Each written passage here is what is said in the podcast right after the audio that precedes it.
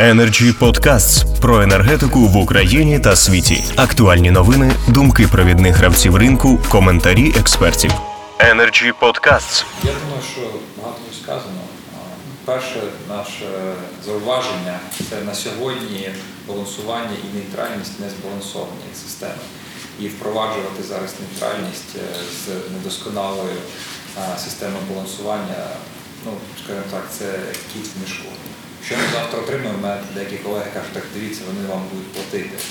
Супер, сьогодні, а завтра.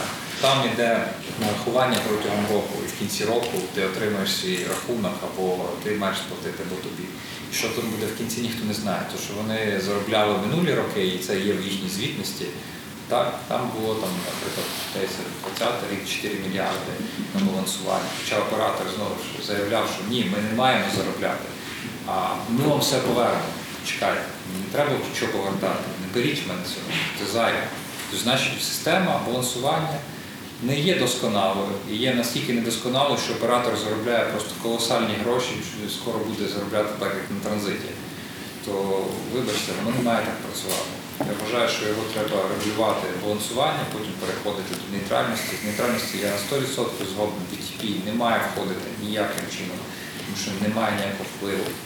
А також там є дуже багато питань щодо боргів, віднесення туди боргів і так далі. І розподілення цієї нейтральності теж є дуже багато питань, тому що з нас виходить, коли воно працює з балансуванням в системі.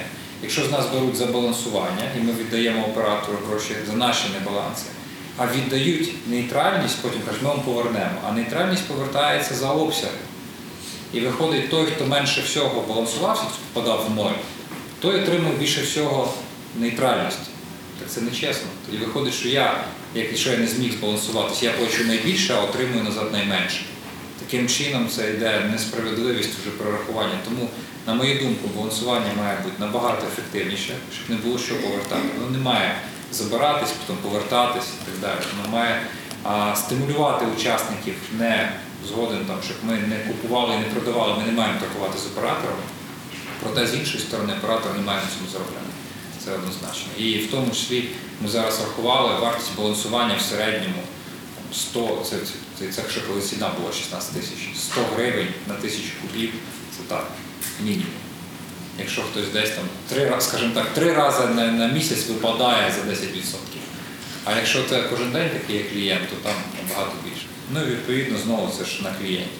Питання це все перекладається знову на клієнтів. І якщо е, там, шановні НКР постійно кажуть, що ми за клієнтів, то щось взагалі не видно цьому їхній роки. Взагалі не, не думають про, е, про споживачів, про тих, хто реально споживає, і такі тарифи, ну, воно все одно перекладається. Це не те, що ми сплатимо десь свого прибутку. У трейдерів немає такого прибутку. Тобто, якщо зараз маржинальність 100 гривень у трейдера на ринку, то це, це круто. І тут е, відразу балансування сплачуєш назад. Energy Club. Пряма комунікація енергії.